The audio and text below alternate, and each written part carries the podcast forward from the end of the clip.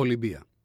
Ο φημισμένος για τους αρχαίους αγώνες του ιερός χώρου Ολυμπίας καταστράφηκε στις αρχές του Μεσαίωνα από δύο μεγάλους σεισμούς. Οι σεισμοί υπήρξαν η χαριστική βολή στο ήδη παρακμασμένο ιερό εξαιτίας της έλευσης του χριστιανισμού.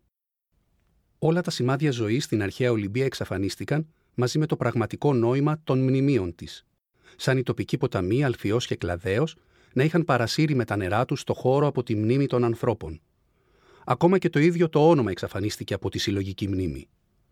Ό,τι παρέμεινε ήταν το τοπονίμιο Αντίλαλος, όπως σημειώνεται σε ένα χάρτη του 1516 από τον Μπατίστα Παρνέζε και ο οποίος φυλάσσεται σήμερα στο Μουσείο του Αγίου Μάρκου της Βενετίας.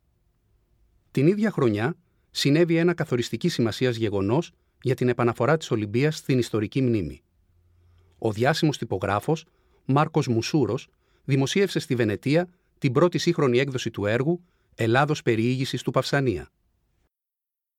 Η ανανεωμένη ιδέα της φυσικής άσκησης και του αθλητισμού οδήγησε τους επόμενους αιώνες σε παρόμοιες εκδόσεις του έργου, ενώ ο ιερός χώρος Ολυμπίας παρέμενε φαινομενικά χαμένος. Το 1788, ο Ζαν Ζακ Μπαρτελεμή σχεδίασε την πρώτη κάτωψη της Ολυμπίας και στις αρχές του 19ου αιώνα οι Ντόντουελ, Τζέλ και Μακένζι οργάνωσαν τις πρώτες ανεπίσημες αρχαιολογικές ανασκαφές στο ναό του Διός.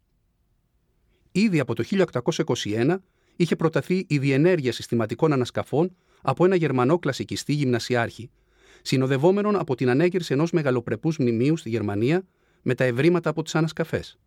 Ωστόσο, ήταν η Γαλλική Επιστημονική Αποστολή στην Πελοπόννησο, η οποία κατάφερε να διενεργήσει τις πρώτες συστηματικές ανασκαφές από τα μέσα Απριλίου ως τις αρχές του Μαΐου 1829, με την υποστήριξη του Γάλλου βασιλιά Καρόλου, του 10ου, αλλά και την επιφυλακτική συγκατάθεση της ελληνικής κυβέρνησης.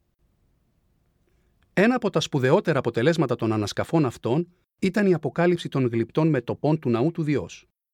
Το ελληνικό κράτος, ωστόσο, αδειοδότησε την εξολοκλήρου μεταφορά τριών από τις μετόπες στο Μουσείο του Λούβρου, στο Παρίσι. Η άδεια αυτή είχε επικυρωθεί από την 4η Εθνοσυνέλευση του Άργους στις 2 Αυγούστου του 1829. Η επιστημονική αποστολή στην Πελοπόννησο είχε ακολουθήσει στην Ελλάδα τον άβαρχο Νικολά Ζωζεύ Μεζόν κατά τη στρατιωτική εκστρατεία του για την ενίσχυση του ελληνικού αγώνα για την ανεξαρτησία από την Οθωμανική Αυτοκρατορία. Στόχος της ήταν να παρέχει στην ελληνική κλασική αρχαιολογία παρόμοια θεμέλια μέσα από τη σωστή δημοσίευση του αρχαιολογικού υλικού από την ανασκαφή της αρχαίας Ολυμπίας. Οι γαλλικές εφημερίδες καλωσόρισαν την είδηση ως μεγάλη επιτυχία των Γάλλων εις βάρος των Βρετανών ανταγωνιστών τους.